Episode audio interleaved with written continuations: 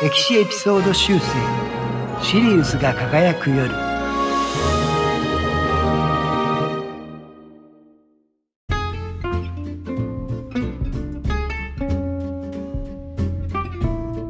こんにちは。シリウスが輝く夜第19回目です。そして第1回十字軍についてのシリーズとしては4回目。そして多分最終回です。さて前回はですねついに十字軍がエルサレムを奪還したというところまで話をしました、えー、この時点における主要登場人物の、まあ、境遇をもう一回ここでおさらいしておきますけれどもアデマールはアデマール司教ですね。ローマ教皇の代理であったアデマールはアンティオキアでの勝利の後にチフスにかかって亡くなってしまいました、えー、レーモンはエルサレムの奪還の後十字軍に嫌気がさして離脱してコンスタンティノープルに戻ってしまいました。ボエモンはアンティオキア公ボエモン一世として十字軍国家の君主となっています。そしてゴドフロワド・ブイヨンはエルサレム王国の王となりその弟のボードゥワンはエデッサ伯爵となってエデッサ伯国を治めています。そしてその他共済家のエティエンヌ2世あとフランス王の弟ユーグ1世っていう人たちがいましたけれどもこの2人はですね実は遠征途中で十字軍から離脱してヨーロッパに帰っていました。ということで今回は第1回十字軍のその後ということでお話をしていきます。では本編に行ってみましょう。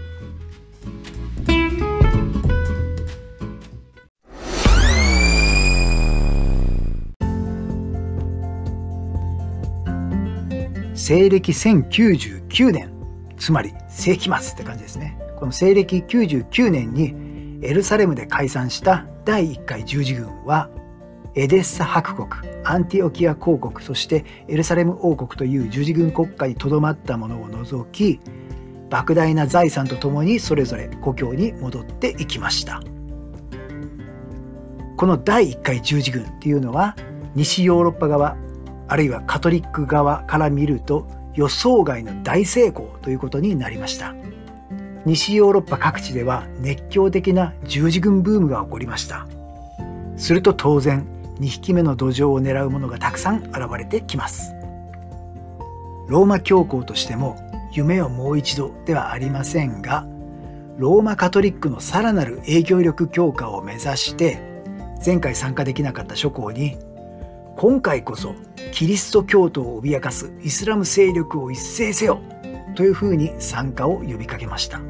そして早くも第1回十字軍が帰国してから2年後1101年にまたしても十字軍がエルサレムに向けて出発することになりました。歴史学的にはこの1101年の十字軍は第2回十字軍ではなくて第1回十字軍の続きというふうに解釈されていますので、えー、今回はその1101年の十字軍について語っておこうと思います。さてさて、えー、この1101年の十字軍の中心となったものの中に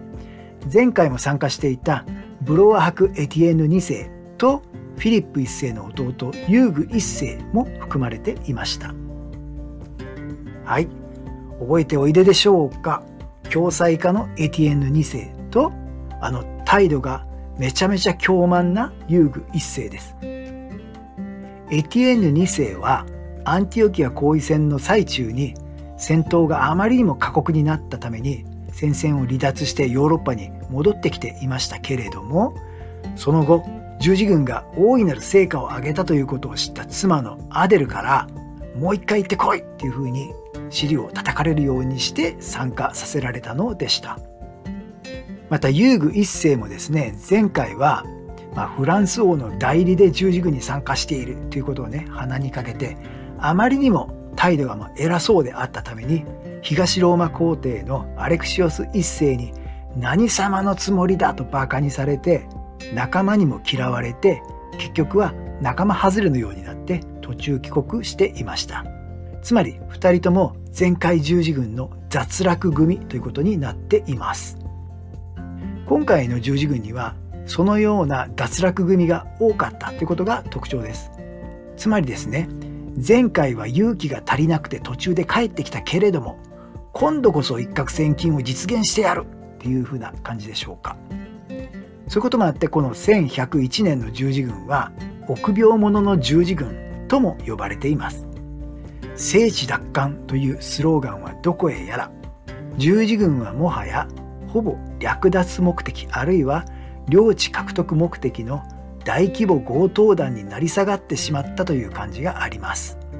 そして臆病者の十字軍と呼ばれたとはいえ前回参加を見送った腕に覚えのある諸侯が多数参加していたというのも事実ではあります。よってですね純粋に軍事力ということで言うと決して今回の十字軍が前回よりも弱いというわけではありません。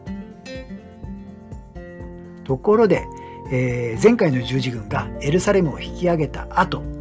現地ではある事件が起こっていました。それはですね、えー、十字軍の英雄の一人でもあるボエモンあのアンティオキア公国を打ち立てたあのボエモンに起こったことです。十字軍がヨーロッパに戻った後ボエモンはですね、え隣接するアルメニア人の国と同盟関係を結んでイスラム勢力と対峙していました前回の十字軍の結果シリア・パレスチナの地域にはいくつかの十字軍国家が生まれましたけれどもそれぞれに残された兵力っていうのはせいぜい数千というぐらいのレベルなのでとても単独ではセルジューク朝などイスラム勢力に対抗はできません。ということでえー、アルメニア人たちと同盟関係を結んだということなんですけれども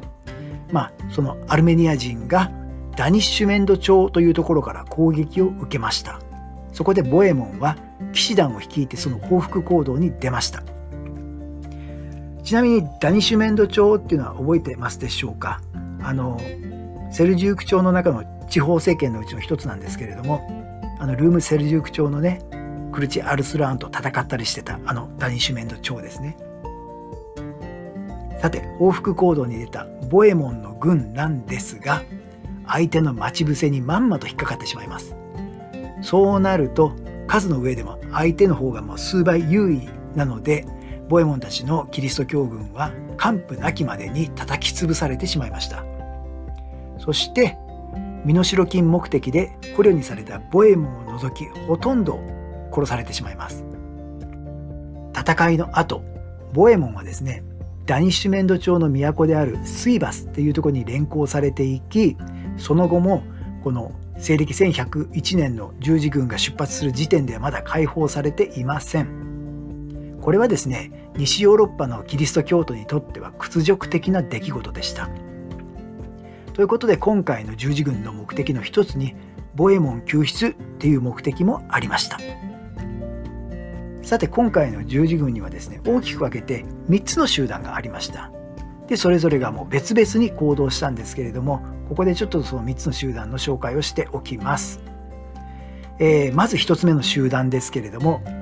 これがその3つの中では最も多様な部隊が混成されていて規模も一番大きな集団でした。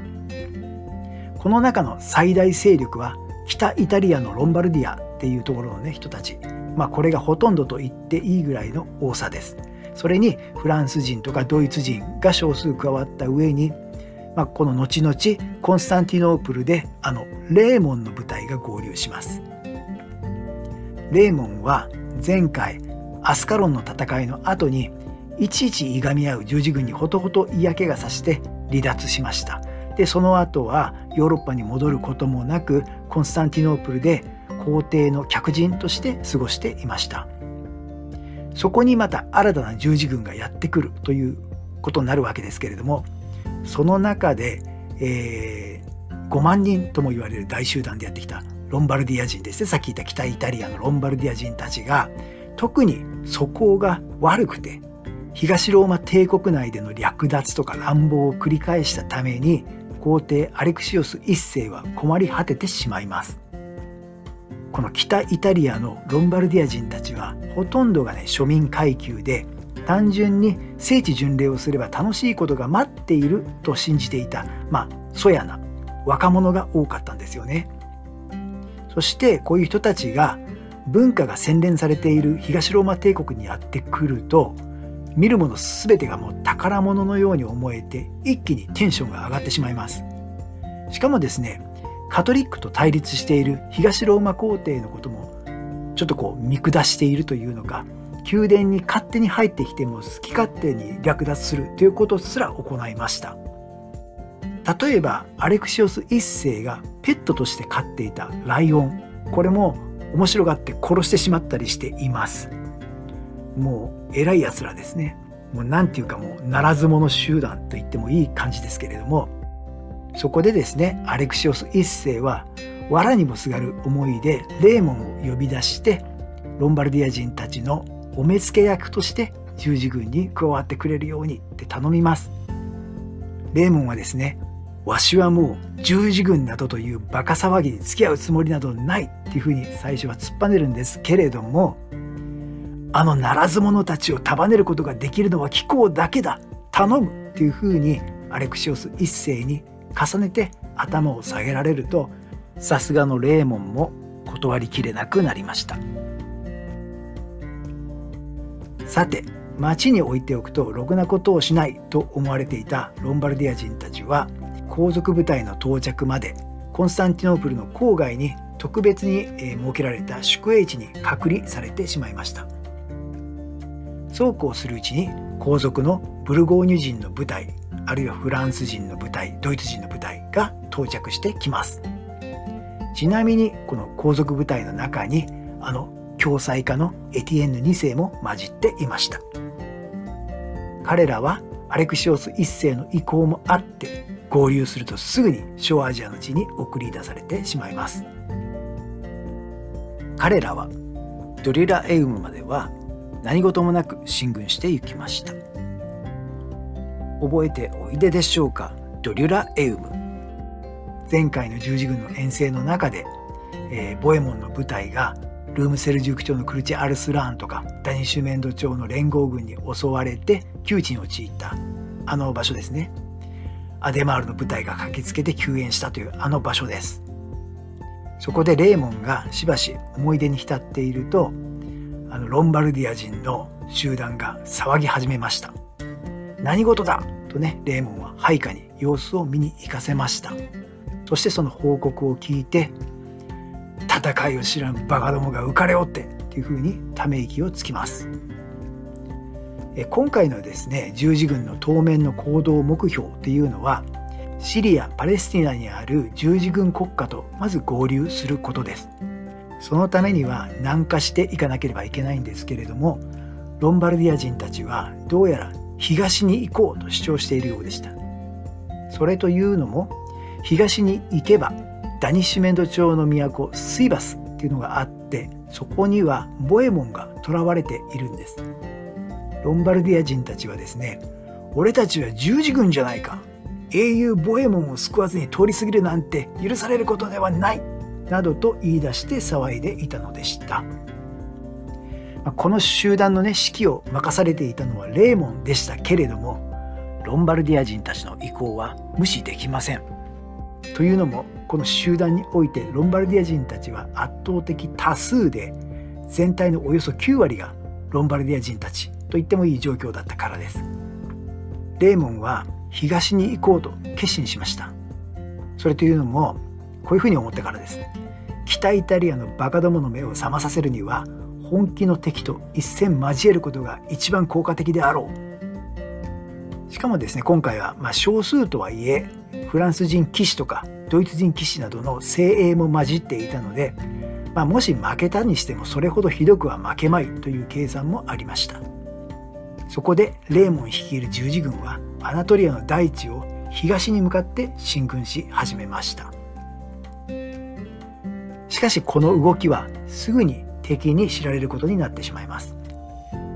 前回イスラム勢力が十字軍にやられてしまった大きな要因というのはセルジューク朝が内部で揉めていて一致団結した十字軍への対応ができなかったということが大きかったんですけれども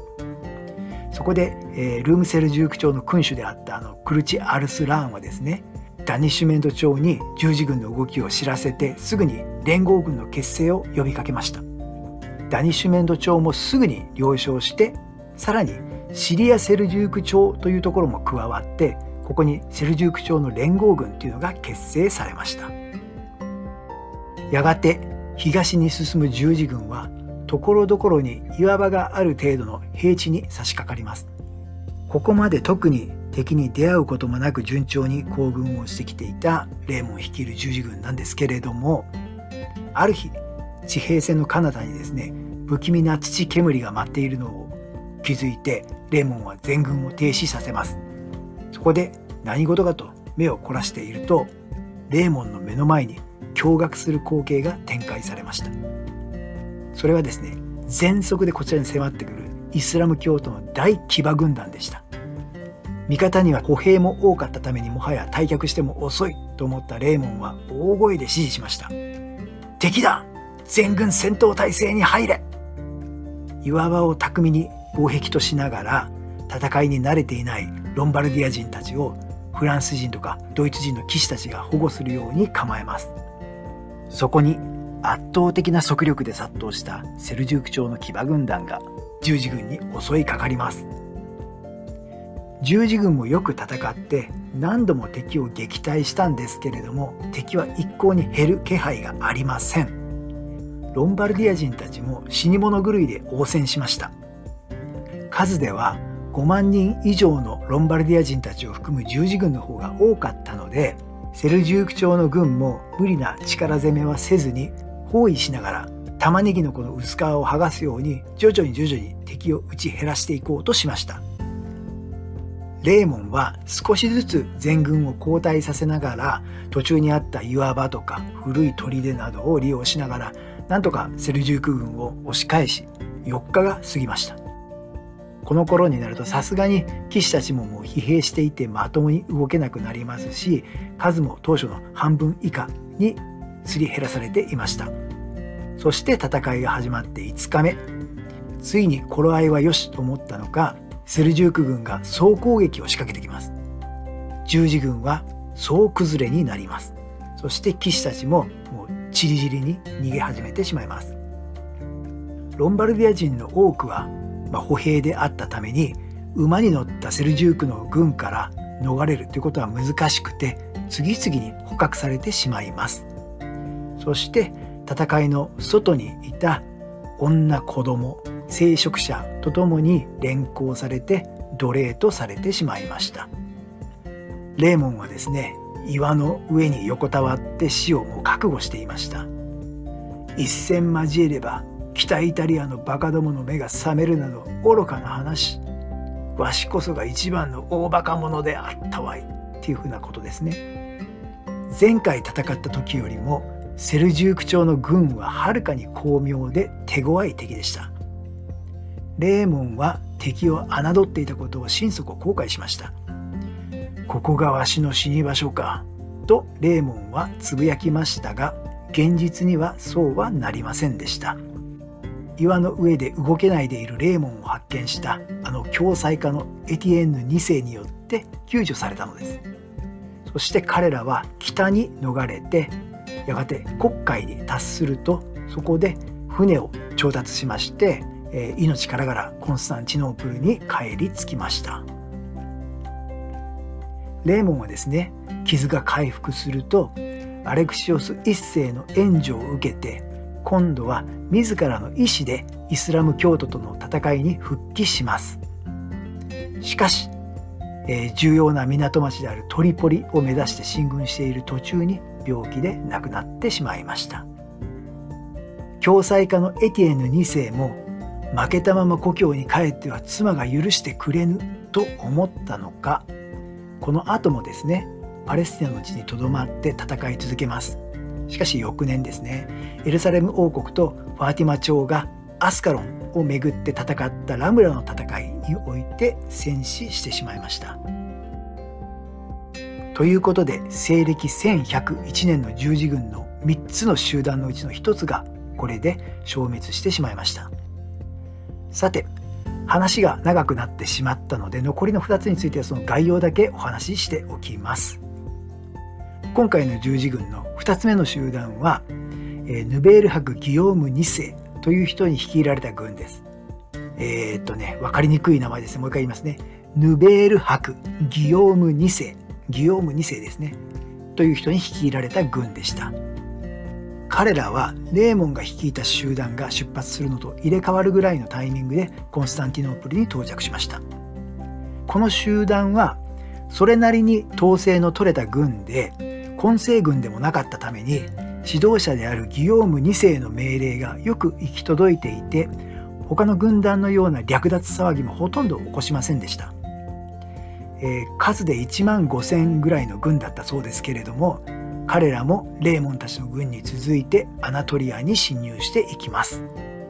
そこでまずアンティオキアの近くにあったイコニウムという町を攻撃したんですけれども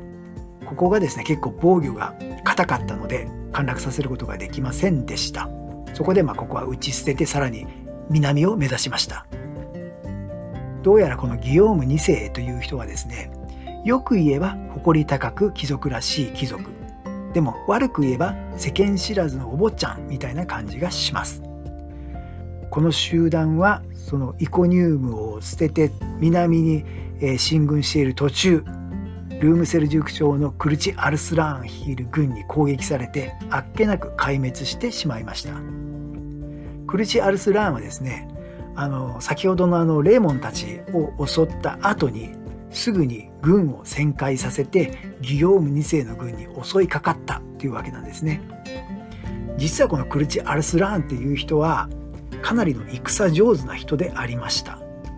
前回の十字軍の時は相手は侮って苦杯をなめてしまったんですけれども今回は逆におごり高ぶったキリスト教徒の軍を散々に打ち負かすというリベンジを果たすことができたんですね。ということでこの2つ目の集団は瞬殺と言ってもいいぐらいあっという間に消滅してしまいました。ちなみにですね敗れたギオーム2世なんですけれどもどうにか戦場から離脱することには成功します。そして生き残った巡礼者をまとめてアンティオキア公国にまでたどり着きました。そしてその後エルサレム巡礼は果たしました。ですがもう戦うことはなく巡礼を終えた後はヨーロッパに帰っていきました。そして最後3つ目の集団なんですけれども、えー、これはですねフランスおよびバイエルンの大物貴族が率いた軍でかなり横柄な態度の軍であったようです、えー、ちなみに前回態度が凶慢で周囲から浮きまくっていた遊具一世という人がいましたけれども彼はですね今回この集団にいました。彼らは先ほどのギヨーム2世とまた入れ替わるぐらいのタイミングでコンスタンティノープルに到着しましたがこの集団はですねたちが悪くて相当東ローマ帝国内で乱暴狼藉を働いたようです。東ローマ皇帝をこの軽んじるような無秩序な暴れぶりにアレクシオス一世は我慢ができずに傭兵部隊を派遣して彼らとも戦おうとまでしました。イスラム勢力と戦う前に西ヨーロッパ諸国と東ローマ帝国の戦いが始まりそうになったということですね。とはいえ彼らも目的はエルサレムを目指してイスラム勢力を打ち破るということです。そこで東ローマ帝国とは、まあ、なんとか和解してアナトリアへ向かいます。しかし彼らはですね結果としてこれという成果を上げることもできませんでした。あのギヨーム2世を打ち破ったクルチ・アルスラーンの軍がですねすぐに彼らに襲いかかってで彼らは逆襲もできないまま壊滅してしまいました。えー、この軍を率いていたフランスのですねギヨーム9世という人とバエルン公のボルフ1世というこの2人はかろうじて逃げ帰ることができましたけれども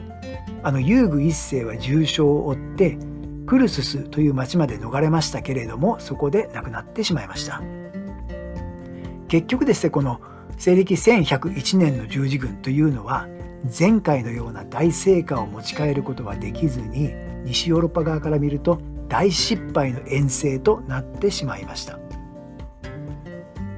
ただし現地の十字軍の生き残りがトリポリを占領してトリポリっていう港町を占領して新たな十字軍国家を立ち上げるということはありました。なのでそれが唯一の成果と言ってもいい成果かもしれません。逆にですねマイナス面としては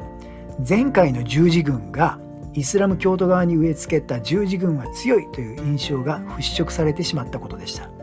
これによってイスラム勢力は誇りを取り戻して必要以上に西ヨーロッパの軍を恐れないようになりますしこの後の時代の十字軍の大苦戦にもつながっていきます。以前少し雑談的に話をしましたけれどもこの数十年後ですねザンギーというイスラムの将軍によって十字軍国家は圧迫されてエデッサ伯国は滅びてしまいます。さらに、西暦1187年にはイスラムの英雄サラーフッディーンによってエルサレムが奪還されてしまいます、まあ、これはですねそれぞれ第2回十字軍と第3回十字軍に関わる話になるので今回とは別の話ということにはなります。ということで話を戻しますけれども西暦101年の十字軍の失敗によってアナトリアにおけるルームセルジューク朝の支配力が増して今後は巡礼のためにもキリスト教徒がそこに入ることが困難になってしまったためにもっぱらエルサレム巡礼は海を渡っていくということになります。そしてこの巡礼に関する事業に関わって大発展をしたのがイタリアの海洋都市国家ですよね。つまりジェノバベネツィアピサアマルフィっていう国家軍です。振り返ってみると宗教活動であったのかあるいは社会事業であったのかあるいは単なる軍事行動であったのかよくわからない感じで始まったこの十字軍だったんですけれどもその第1回目はこんな感じで終わってしまいます。個人的な感想になりますけれどもこれはですね野蛮な西ヨーロッパ陣営が自分たちの社会不安を外に向けて解消するために始めた一方的な暴挙であってそしてその攻撃にさらされててんやわんやになってヨーロッパとの付き合い方を改めて模索せざるを得なくなったのがセルジューク朝とかファティマ朝などっていうイスラム勢力でありましてさらにこの十字軍のきっかけを作ってしまったがゆえにそのとばっちりも受けて、えー、野蛮人たちにひどい目に遭ってしまったのが東ローマ帝国っていう感じの構図ではないでしょうか。ね、一体誰が得をしたんでしょうか。えー、では最後にですね、えー、ダニシュメンド朝に捕まってしまっていたボエモンとその国アンティオキア公国について簡単に触れて終わりにしたいと思います。ボエモンはですね西暦1101年の十字軍が撤収してしまったすぐ後身代金を払ってもらったのですぐに解放されて戻ってきましたボエモンが不在の間アンティオキア公国は老いのタンクレードっていう人が摂政としてしっかり治めていたがためにボエモンとしても復帰後すぐに次なる行動に出ることができました。ボエモンはですね同じ十字軍国家であったエデッサ伯国とともにセルジューク朝と戦います。この頃ですねセルジューク朝はちょっとした内乱状態になっていたがためにボエモンも当初は快進撃を続けますけれどもやがて反撃に出てきたセルジューク朝に完敗を喫してしまいます。するとですねボエモンが勢いをなくしたということを見た東ローマ帝国がアンティオキア公国はもともと東ローマ帝国に属するものだというふうに主張して我が支配を受けよとばかりに圧力をかけてきました、まあ、当初は十字軍国家が占領した土地は全て東ローマ帝国に引き渡すという約束のようなものがあったので言いがかりとまでは言えませんけれどももちろん独立国のね形を維持したいボエモンは承服しません。そこでボエモンは故郷であるイタリアに戻ってアンティオキア公国に対する援助を求めました。でその間アンティオキア公国はまた老いのタンクレードが摂政として治めることになりました、まあ、結局イタリアにおけるボエモンの呼びかけは実りませんでした。仕方なくボエモンは東ローマ皇帝のアレクシオス1世と会見してアンティオキア公国は帝国に属する一国家という立場を受け入れてこれからは東ローマ帝国に侵入するという誓いをします。しかしこれに反発したのがタンクレードでした。ボエモンがこの後間もなくイタリアに帰って亡くなってしまいますとタンクレードはボエモンの息子を立ててアンティオキア公国の第2代の君主として自分は引き続き摂政として国を運営します。タンクレードは東ローマ帝国への対抗姿勢を鮮明にしてその領地に攻めかかって奪い取ったりあるいは、え、シリア・セルジューク朝とも戦ってこれも破ったりとか徐々にアンティオキア公国の地位を向上させていきました。その結果アンティオキア公国はシリア随一の強国となってゆきます。そしてイスラムの敵である第1回十字軍が生み出したアンティオキア公国は西暦1268年に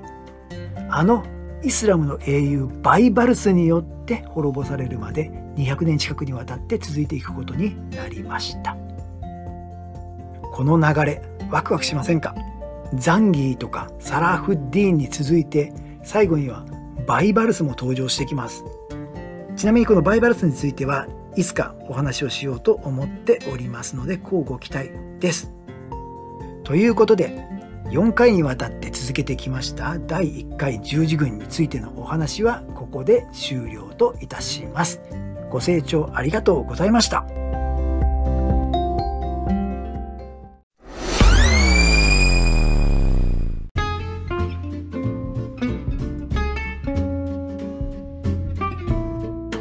はい、え、第1回十字軍に関するお話は今回で終了ということです。いかがだったでしょうか？何と言いますか教科書的に西ヨーロッパのカトリック教徒が聖地奪還を目指してエルサレムに攻め込んでいったっていうようなこの文章だけで見るとなんか無機質な感じがしますけれども一つ一つ彼らがやったことであったりとか逆にそれに対応した人たちがやったことを見ていくとですねなかなかいろんなドラマがありますよね。もう単なる宗教的な活動だけではなく社会的なこともありますし個人個人の何て言いますか欲望であったりとか、まあ、無邪気な正義感であったりとかいろんなものが一つになってこういう事件が起こっているということが分かってきます。まあ、最後なのでそもそも何で十字軍に興味を持って調べ始めたのかっていう話をまあざっとしますがやっぱりもともとはですねモンゴル帝国関連のところから来たんですけれどもモンゴル帝国の流れの中でですねフレグっていう人が軍を率いてこの辺に攻めてくるんですけれども中東の方にねでその時にあのそのモンゴル軍の部隊と戦ってこれを打ち破ったイスラムの英雄っていうのがいるんですよ。あの最後にちょっとだけ話をしましたけどバイバルスっていう人ですけれどもね。このバイバルスに関して最強モンゴル軍に勝った人がいるんだってことで興味を持ってバイバルスのことを調べ始めてそれに関連して今度十字軍の記述が出てきまして